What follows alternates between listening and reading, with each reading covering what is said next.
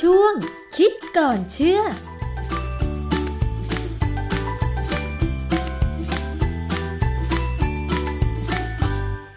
บกันในช่วงคิดก่อนเชื่อกับดรแก้วกังสดานนภัยนักพิษวิทยากับดิฉันชนาทิพไพรพงศ์นะคะ วันนี้เราจะมาคุยเกี่ยวกับเรื่องของคาเฟอีนและไมเกรนค่ะ คาเฟอีนกระตุ้นหรือป้องกันไมเกรน มีข้อมูลทางวิทยาศาสตร์เป็นอย่างไร เพราะว่ามีการแชร์ข้อมูลนะคะ เกี่ยวกับการดื่มกาแฟผสมมะนาวหรือกาแฟผสมน้ำมันมะพร้าว ว่าจะสามารถช่วยแก้อาการปวดหัวไมเกรนได้ ศูนย์ต่อต้านข่าวปลอมนะคะ ได้อธิบายเกี่ยวกับประเด็นสุขภาพเรื่องของการดื่มกาแฟผสมน้ำมะนาว หรือน้ำมันมะพร้าว ว่าช่วยแก้อาการปวดหัวไมเกรน บอกว่าเป็นข้อมูลเท็จ ซึ่งเรื่องนี้เราจะมาคุยกันทีละประเด็นค่ะว่า กาแฟ มะนาว หรือว่าน้ำมันมะพร้าวเนี่ยมันมีคุณสมบัติอย่างไรการแชร์ข้อมูลที่เขาบอกว่ามันจะช่วยแก้อาการไมเกรนนั้นเนี่ย แก้ได้ไหม ถ้าแก้ได้มันน่าจะ มีคุณสมบัติจากอะไรที่ทำให้อาการปวดหัวไมเกรนนั้นหายไปนะคะ จากอาจารย์แก้วค่ะ ปวดหัวไมเกรนเนี่ยมันมีสาเหตุมาจากอะไรแล้วโดยรวมแล้วอาการมันจะเป็นยังไงคะอาจารย์ ปวดหัวไมเกรนเนี่ยนะสาเหตุเนี่ยเยอะเยอะมากนะคนที่เป็นไมเกรนอย่างผมเนี่ย เราจะรู้เลยว่า เราต้องเลี่ยงอะไร เช่น ต้องอย่าหิว ถ้าหิวมากๆเนี่ย มันจะไมเกรนได้ ต้องไม่กินของเหม็นหืน เช่น กระเทียมเจียวถ้าเก่าๆเนี่ย กินเข้าไปได้เรื่องเลย ต้องไม่นอนดึกเพราะผมเนี่ยถ้านอนดึกมากๆเนี่ย มันจะมีปัญหาตอนเช้าตื่นมาไมเกรนต้องไม่นอนมากเกินไป บางทีผมพยายามอยากจะนอนไปตื่นแปดโมงเช้าเนี่ยนอนแปดอ่าสองทุ่มไปตื่นแปดโมงเช้าอยากจะพักผ่อนให้เต็มที่ ปรากฏว่าตื่นมาไมเกรนเหมือนกันเหตุผลที่ไมเกรนถ้านอนมากเนี่ยเพราะมันหิว เพราะฉะนั้นถ้าเราหิวมากๆเนี่ยน้ำกรดมันออกมาในกระเพาะใช่ไหมน้ำย่อยมันออกมาเนี่ย อันนั้นเป็นสาเหตุหนึ่งของการเกิดไมเกรน พอพูดถึงน้ำย่อยก็ต้องพูดถึงกาแฟค่ะการดื่มกาแฟเนี่ยเป็นการเรียกน้ำย่อยออกมาด้วยนะฮะเพราะฉะนั้นถ้าดื่มกาแฟท้องว่างก็ไมเกรนถ้าเครียดมากๆ ก็ไมเกรนค่ะเพราะฉะนั้นเนี่ยไมเกรนเนี่ยมันเกิดจากสิ่งเร้าภายนอกที่ทำให้เราเครียดเออสิ่งเร้าอีกตัวหนึ่งที่ผมมักจะเป็นคือแสงจ้าๆเพราะฉะนั้นเนี่ยผมใส่แว่นดำมาตลอด ก็ลดปัญหาไมเกรนไปได้เยอะเลยค่ะนะฮะ อาจารย์สิ่งเร้าเหล่านี้มันจะไปทำให้ปฏิกิริยาร่างกายอย่างไรถึงมีอาการปวดหัวไมเกรนคะอาจารย์ เท่าที่ผมสรุปจากตัวเองนะคือเครียดพอเครียดแล้วเนี่ยความจริงเครียดแล้วเส้นเลือดควรจะตีบนะ แต่ปรากฏว่ามันมีคำอธิบายทางวิทยาศาสตร์ที่บอกว่าไมเกรนเนี่ยเกิดจากเส้นเลือดในสมองมันขยาย ขยายแล้วไปกดส่วนที่เป็นระบบประสาทของสมองบางส่วนเนี่ยพอกดเข้าไปแล้วเนี่ยมันเกิดกระแสประสาทตรงนั้น ทำให้เกิดอาการไมเกรนได้ เช่นเอ่อที่คนที่เป็นไมเกรนจะมีสองกลุ่มนะกลุ่มผมเนี่ยอย่างผมเนี่ยอยู่ในกลุ่มที่เรียกว่าเห็นแสงหรือเห็นออร่าเนี่ยก่อนที่จะเกิดอาการปวดหัวข้างเดียวค่ะแล้ววิ่งไปวิ่งมา มันจะปวดซ้ายเดี๋ยวก็วิ่งไปปวดขวา ปวดขมับซ้ายไปขมับขวา หรือว่าปวดระหว่างหัวคิ้ว ปวดไปแล้วบางครั้งก็จะมีความรู้สึกอยากจะอาเจียน คืออาเจียนแล้วจะหายช่วงหนึ่งเลย ที่ผมไมเกรนมากๆเนี่ยพอเป็นปั๊บเนี่ยผมร้วงคอให้อ้วกพออ้วกปั๊บหายเลย แต่รุ่งขึ้นเนี่ยจะปวดหัวมาก ผมก็มีลูกศิษย์ที่ปวดหัวไมเกรนแล้วเขาก็ไปหาหมอ หมอก็จ่ายยามาเขาก็มาคุยกับผมว่าเนี่ยยาเนี่ยได้ผลดีเขาหายเหมือนกันเพราะเป็นไมเกรนแล้วเขาหาย ผมก็ลองซื้อมากินดู มันเป็นยาที่ซื้อได้ก็มันก็หายจริงๆนะแต่ว่ารุ่งขึ้นก็จะปวดหัวด้วย แต่เป็นการปวดหัวแบบปวดเจ็บบริเวณที่เราปวดหัวเก่านี่แหละนะแต่ไม่ใช่เป็นไมเกรนแล้วเป็นปวดหัวธรรมดา สำหรับผมเนี่ยกินยาพาราไม่หาย ก็ทรมานไปวันสองวัน ก็จะหายก็พักผ่อนไปก็หายเองนะฮะดังนั้นเนี่ยผมก็เลยพยายามศึกษาว่าไมเกรนเนี่ยในหลักการแล้วมันเกิดขึ้นทางสรีรวิทยาเนี่ยเป็นยังไง ก็ไปดูใน YouTube เขามีคลิปให้ดูเยอะมากเลยนะฮะปรากฏว่าโดยสรุปแล้วเนี่ยเส้นเลือดในสมองเนี่ยมันขยายตัวแล้วไปกดเส้นประสาทจนปวดหัว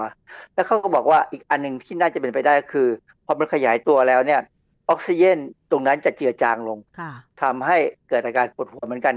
คือกล้ามเนื้อของเราเนี่ยนะบริเวณไหนถ้าออกซิเจนต่ำลงเนี่ย มันจะเกิดอาการอาการปวด เช่นเวลาเราออกกำลังกายมากๆเนี่ยออกซิเจนที่กล้ามเนื้อต่ำเนี่ย การใช้น้ำตาลกลูโคสไปเป็นพลังงานเนี่ย มันไม่ไปจบเป็นคาร์บอนไดออกไซด์กับน้ำแต่มันไปไปจบเป็นกรด lactic acidซึ่งค่ะความเป็นกรดเนี่ยจะกัดกล้ามเนื้อให้เจ็บอ๋อซึ่งในสมองก็เหมือนกันค่ะเป็นอย่างนั้นเหมือนกัน เพราะฉะนั้นเนี่ยโดยหลักการเนี่ยเขาถึงบอกว่าถถ้าเส้นเลือดในสมองมันขยายตัวเกินไปจากที่ควรจะเป็น ก็ทำให้มันหดลงมาเท่ากับปกติได้ไหมซึ่งอันนี้แหละก็เป็นหลักการว่าคาเฟอีนเนี่ยเป็นตัวทำให้เส้นเลือดในสมองเนี่ยหดกลับมาเป็นปกติได้ ถ้ากินในปริมาณที่เหมาะสมอ๋อนะค่ะคราวนี้ในงานวิจัยเนี่ยบทความวิชาการที่ผมไปค้นๆดูเนี่ยเขาก็มีข้อมูลพอสมควรอย่างเช่น หน่วยงานอิสระ ของอังกฤษที่หน่วยงานหนึ่งนะชื่อ The Cochrane Collaboration เป็นองค์กรทางระหว่างนานาชาติเลยนะ ที่ไม่หวังผลกำไร เก็บข้อมูลเกี่ยวกับการแพทย์ บทความของเขาเนี่ยเป็นที่เชื่อถือ มีบทความหนึ่งที่เขาตีพิมพ์ในวารสารในเอกสารของเขาเนี่ยในปี 2019 เป็นผลสัมฤทธิ์ของยาแก้ปวดแบบเฉียบพลันในผู้ใหญ่ คือบทความนี้อธิบายเรื่องการใช้คาเฟอีนนะคาเฟอีนเนี่ย ปริมาณก็สักประมาณ100มิลลิกรัม ถึง130มิลลิกรัม ผสมไปกับยาแก้ปวดต่างๆค่ะปรากฏว่าอะไอ้ผลของยาแก้ปวดนะดีขึ้นกว่าเดิม คือคาเฟอีนเนี่ย ไปเสริมฤทธิ์การแก้ปวดค่ะคือยาแก้ปวดถ้าไม่มีคาเฟอีนเนี่ย อาจจะต้องใช้เยอะขึ้น แต่พอใช้คาเฟอีนเข้าไปเนี่ย ลดปริมาณได้ อันนี้ก็เป็นการบอกว่าคาเฟอีนมีผลนะแต่ไม่ได้บอกว่าคาเฟอีนเนี่ยแก้การปวดทั้งหลายนะฮะ วันนี้ก็มีบทความอันหนึ่งตีพิมพ์ในวารสาร Journal of Headache and Pain ปี 2017 ชื่อบทความภาษาไทยคือการจัดการผู้ป่วยที่มีอาการปวดหัวด้วยคาเฟอีน เขาบอกว่าคาเฟอีนเนี่ยช่วยเพิ่มประสิทธิภาพยาแก้ปวดนะในการบำบัดการปวดหัวหรือไม่ ผลการศึกษาก็พบว่าคาเฟอีนเนี่ยมีนัยสำคัญในการช่วยเพิ่มประสิทธิภาพยาแก้ปวดหัว สิ่งที่น่าสนใจคือว่า การศึกษาเกี่ยวกับคาเฟอีน และอาการปวดหัวเนี่ยส่วนใหญ่เขาศึกษาในอาการปวดศีรษะเนื่องจากไมเกรนค่ะแต่ไม่มีหลักฐานทางวิทยาศาสตร์ที่บอกว่าคาเฟอีนเนี่ยช่วยลดอาการปวดศีรษะแบบอื่นอ๋อนะเพราะฉะนั้นมันก็ขีดวงมาแค่ไมเกรน อาจารย์คะจากสองงานวิจัยที่ว่านี้แสดงว่าคาเฟอีนไม่ว่าจะเป็นในรูปแบบไหนก็ตาม มันมีส่วนช่วยเสริมฤทธิ์ของอาการปวดหัวที่เกิดจากเส้นเลือดขยายตัว ที่เป็นอาการของไมเกรนได้ใช่ไหมอาจารย์ คือเขาบอกว่าปวดอะไรก็ได้ คาเฟอีนเนี่ยไปเสริมฤทธิ์ยา ให้แก้ปวดหัวได้ดีอย่างอย่างพาราเซตามอลเนี่ยบางยี่ห้อเนี่ยเขาผสมคาเฟอีนเข้าไปด้วยนะ ไม่ใช่เป็นพาราอย่างเดียวอ๋ออาจารย์แล้วมันจะมีสูตรอะไรบอกไหมว่าเวลาเราไปซื้อยาพาราเซตามอลยี่ห้อนั้นยี่ห้อนี้มันมีคาเฟอีนด้วยอะเขาระบุเขาระบุไว้นะเพราะว่ายาพวกนี้ค่อนข้างจะอันตรายนิดนึงสมัยโบราณเรามียาแก้ปวดเป็นแอสไพรินเนี่ยนะ ผสมฟีนาซิติน แล้วก็ผสมคาเฟอีน การที่เขาใส่คาเฟอีนเข้าไปเนี่ยด้วยหวังจะจูงใจให้คนติด เพราะคาเฟอีนเนี่ยมันทำให้ติดนะอ๋อสมัยก่อนเนี่ยชาวนาชาวไร่เนี่ยจะชอบยาตัวเนี้ย APC นะของหลายบริษัทคือจะกินจนติด แล้วแอสไพรินเนี่ยหรือแอสไพรินเนี่ยกินเข้าไปมากๆเนี่ยมันกัดกระเพาะจนเป็นแผลอืมค่ะก็เลยยกเลิกสูตรนี้ไปให้มาใช้พาราเซตามอลซึ่งไม่กัดกระเพาะค่ะ อาจารย์แล้วสมมติฐานอะไรที่บอกว่าคาเฟอีนช่วยลดการเกิดอาการไมเกรนได้นะคะ อาจารย์ คือถ้าเราเชื่อว่าเส้นเลือดในสมองมันพองขึ้นมา แล้วมันไปกดสมองทำให้เราเจ็บเราก็ทำให้มันหายพองให้มันกลับมาที่เดิม คาเฟอีนเนี่ยมีฤทธิ์ในการทำให้เส้นเลือดหดตัว ในปริมาณที่เหมาะสมเนี่ยที่พองอยู่ก็จะหดมาที่เก่า ซึ่งผมเนี่ยได้ผลกับตัวเองมา การใช้คาเฟอีนช่วยลดการขยายตัวของหลอดเลือด เพื่อป้องกันหรือว่าช่วยบำบัดอาการไมเกรน ต้องอยู่ในระดับที่พอเหมาะ แต่ว่าคนทั่วไปจะรู้ได้ยังไงว่าปริมาณคาเฟอีนที่ตัวเองได้รับเข้าไปเพื่อลดอาการไมเกรน พอเหมาะกับตัวเองไหม เช่น อาจารย์บอกว่าอม ลูกอมที่มีคาเฟอีน 1 เม็ดหรือว่ายังไม่หายก็อาจจะเพิ่มไป 2 เม็ดควรจะบริโภคยังไงอาจารย์ อันนี้ต้องลองต้องลองกับตัวเองเลย แล้วเราจะรู้ว่า ที่เหมาะสมคือเท่าไหร่ เพราะว่ามนุษย์ไม่เหมือนกันใช่ไหมฮะเรื่องแบบเนี้ยเป็นเรื่องที่ความจริงน่าจะเริ่มมีการศึกษาได้ แต่ว่าผมหมดสภาพแล้วล่ะ อายุมากพอมากเกินไป ไม่คิดจะไปร่วมทำอะไรอะไรใครแล้ว แต่ผมรู้ว่าผมทำอย่างนี้ได้ แล้วผมก็แนะนำว่าต้องศึกษาตัวเอง เพราะว่าคนที่ออกมาพูดเรื่องไมเกรน ไม่ว่าจะเป็นแพทย์หรือเป็นอะไรก็ตามเภสัชก็ตามเนี่ยนะส่วนใหญ่เขาไม่ได้เป็นไมเกรนอืมถ้าคนที่เป็นไมเกรนแล้วมาพูดเนี่ย เขาจะอธิบายอะไรได้ชัด เพราะว่าเขาเป็นกับตัวเองแล้วเขาสามารถป้องกันหรือแก้ปัญหาได้ยังไงค่ะคือสมัยที่ผมกินยารักษาไมเกรนเนี่ยนะคือก็ไม่ได้กินประจำนะเพราะว่าผมกินตามอาการ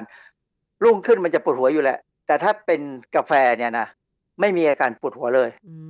มเป็นสิ่งที่น่าประหลาดใจนะค่ะเอ่อมีบทความหนึ่งในอินเทอร์เน็ตเขากล่าวว่า Cleveland Clinic ให้ความเห็นว่าการบำบัดอาการปวดศีรษะด้วยยา OTC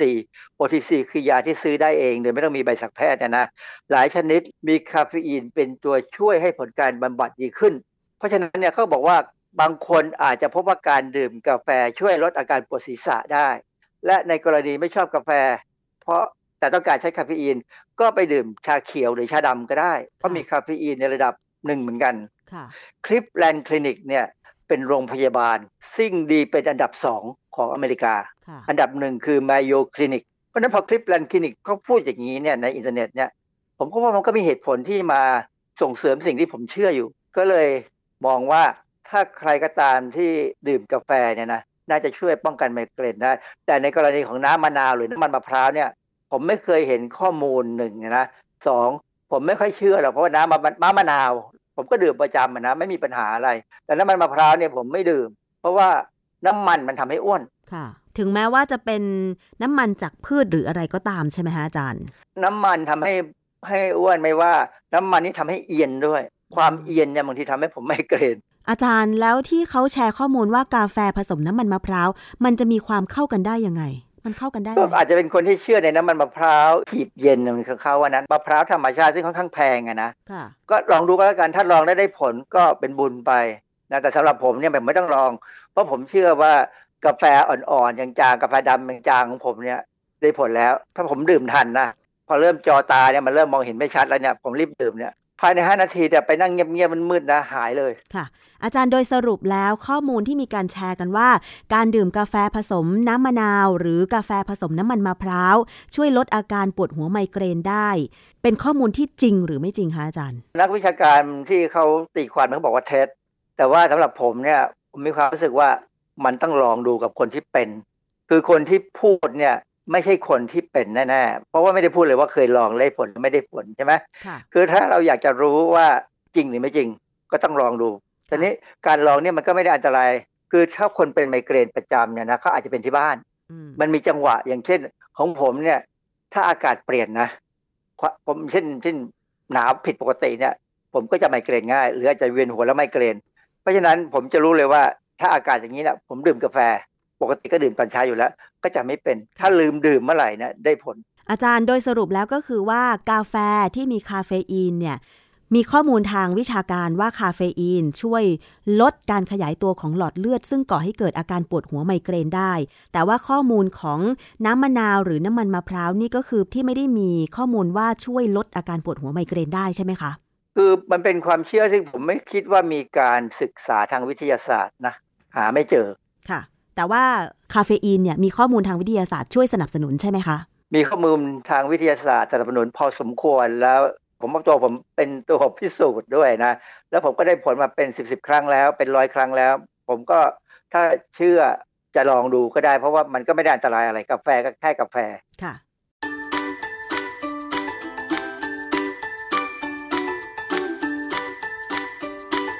ช่วงคิดก่อนเชื่อ